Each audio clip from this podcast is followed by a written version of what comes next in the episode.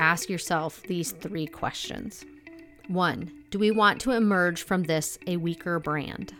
Two, what happens if we go dark? And three, if there is a void, who will fill it?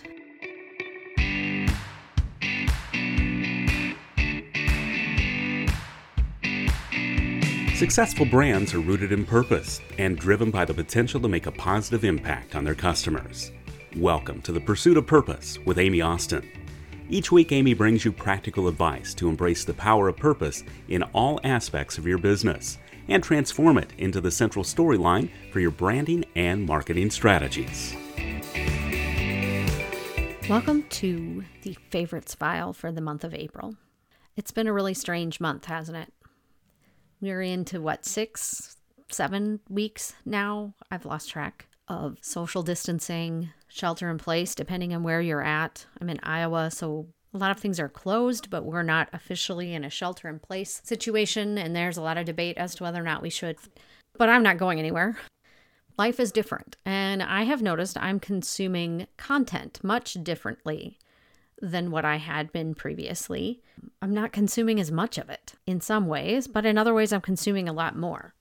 Because I'm saying I'm consuming it differently, I also use that as an explanation of why you're only going to get two segments of this show as opposed to the three that I usually share.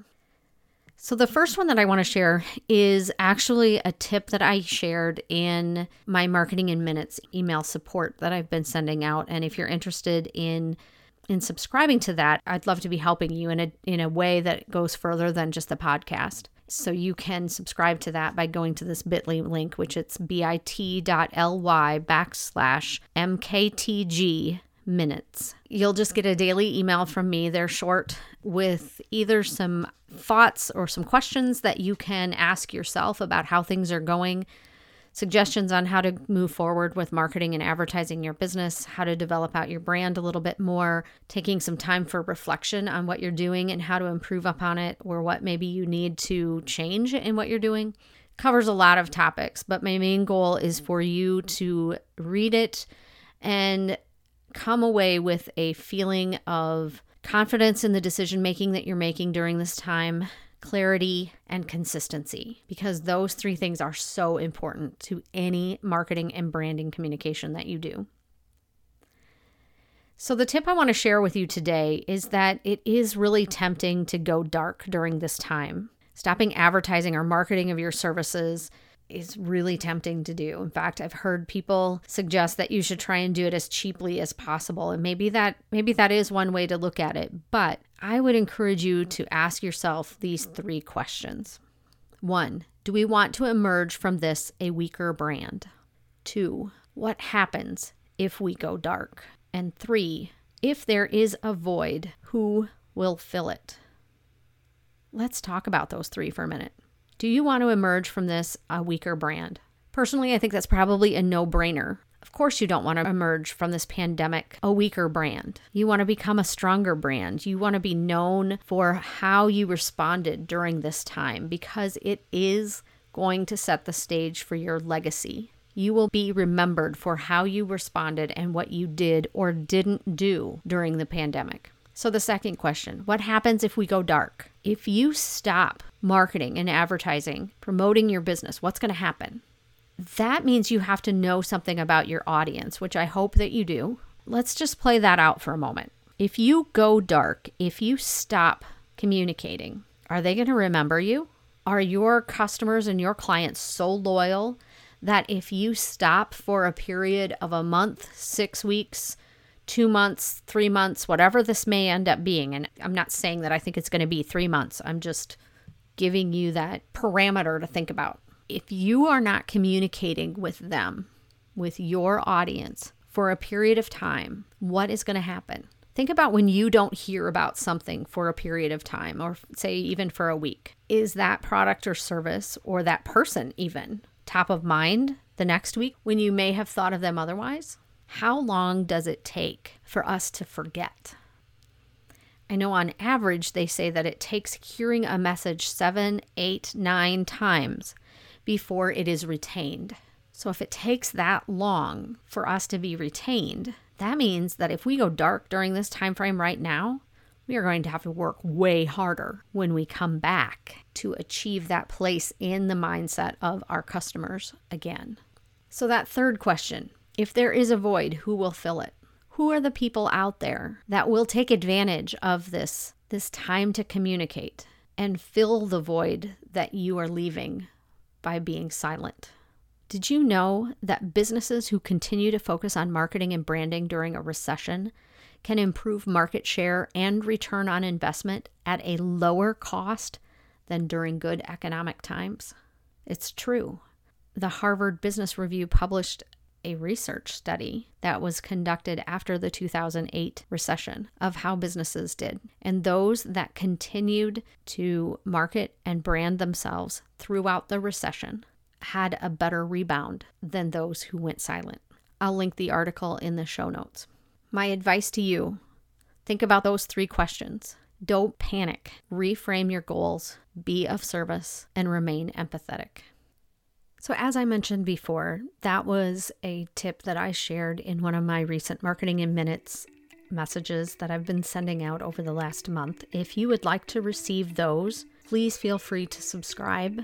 And you can do that at this link, which is bit.ly, bit.ly backslash marketing minute, MKTG minute. Our collective lives have changed pretty significantly since March of 2020. Appointments of many types are now being done online. Everything from regular meetings among colleagues to sales meetings to doctor's appointments, even sales consults for pools. If you want to hear more about that, listen to Marcus Sheridan and Douglas Burdett on the Marketing Book Podcast special episodes called Authors in Quarantine Having Cocktails. During that conversation, Sheridan talks about how his sales staff has seen how much more efficient and equally as effective a sales call is than meeting someone in person.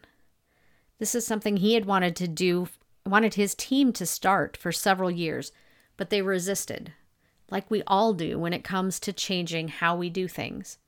But COVID forced them to change. During a training I was on a couple of weeks ago, the trainer talked about how his brother in law is an, an executive at a large corporation. Right now, everyone is working from home, and the company is not seeing any decrease in productivity. In fact, they are seeing the opposite. Productivity is going up. As a result, this executive thinks that they will never go back to that large office building in the same way as they were before. In fact, he predicts that they will be downsizing the amount of office space that they actually lease. Telehealth services have been available for many years, yet many healthcare providers are just now starting to offer their services this way. After working in healthcare for a long time, I've heard many reasons why. Most of them are our patients want to be seen by a person, not via a computer, and that we cannot provide the same level of service as what we can in person. However, my husband just had a physical therapy appointment via Zoom, and it went really well. Again, COVID has pushed a traditionally slow industry to make changes to their delivery and to do so quickly.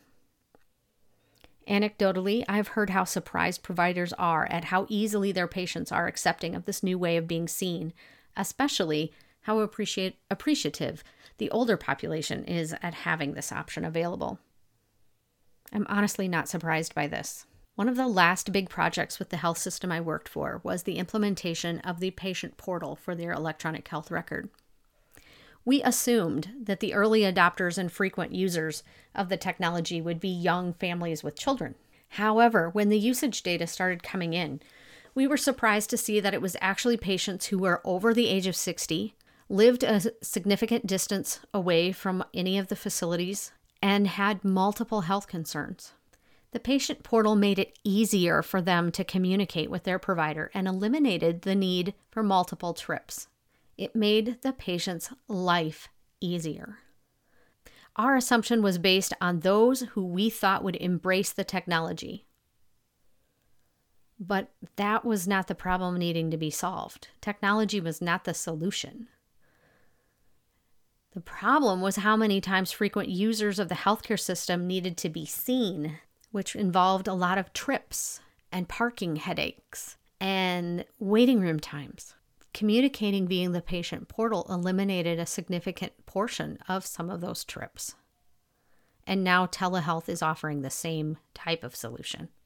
There was a rural clinic near me in Iowa who knew their patient population may not have the technology to uh, take advantage of the telehealth services. So they brought the technology to them in their cars in the parking lot of the clinic. For those patients who needed to be seen and didn't have technology at home, they could drive to the clinic, text when they arrived, and a member of the staff would bring a tablet to them in their car, and the appointment would happen there rather than in the clinic building. Just today, I saw that a phlebotomist met a patient curbside, did the finger prick blood draw the patient needed to verify if the blood thinners were working without ever needing to get out of the car. Real estate is still being bought and sold. But how is that possible? In order to know if you want to buy a house, you need to be in the house. That's very true. But now realtors are doing virtual tours, either via video or still photos. Through this, the buyer is able to determine which houses they really want to see and which they don't want to see. Effectively and efficiently narrowing down the number of houses they actually want to look at.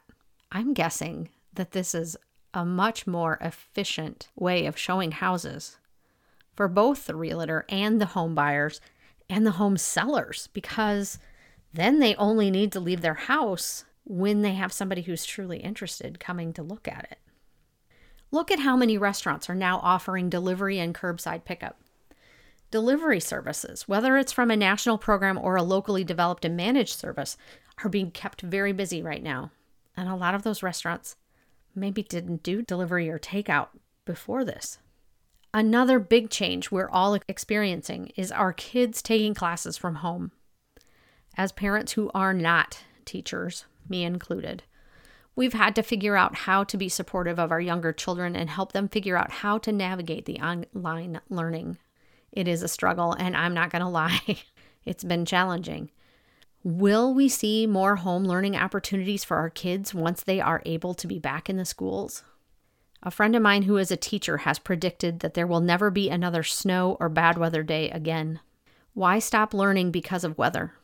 This experience has, so far, proven that children can participate in school from home.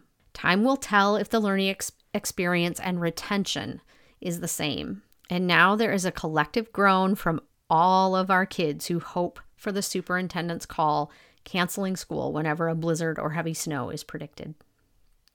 As a business, understanding the problems your clients need to solve is critical. The pandemic has forced a number of businesses and services to take a focused look at how they solve the problem and delivery of the solution in a way that meets the standards of keeping everyone healthy. It's changed the context of the problem, and that context is one we need to keep in mind. How many of these adjustments in how we do business will remain once the fear of the COVID 19 virus is lessened? It's hard to predict, but one thing is abundantly clear. Putting your client at the center of how you are offering services is going to be expected at a greater level than ever before. We are changing the way experiences happen with our businesses. How are you going to respond? And how are you going to continue to respond to that increased need and increased desire for a higher level of experience. This has been the Pursuit of Purpose podcast presented by Austin Marketing. If you enjoyed the show, please be sure to leave a rating and review on your favorite podcast player. Head over to amyaustinmarketing.com for links and resources mentioned in today's show, as well as ways to subscribe and connect with Amy. Thanks for listening.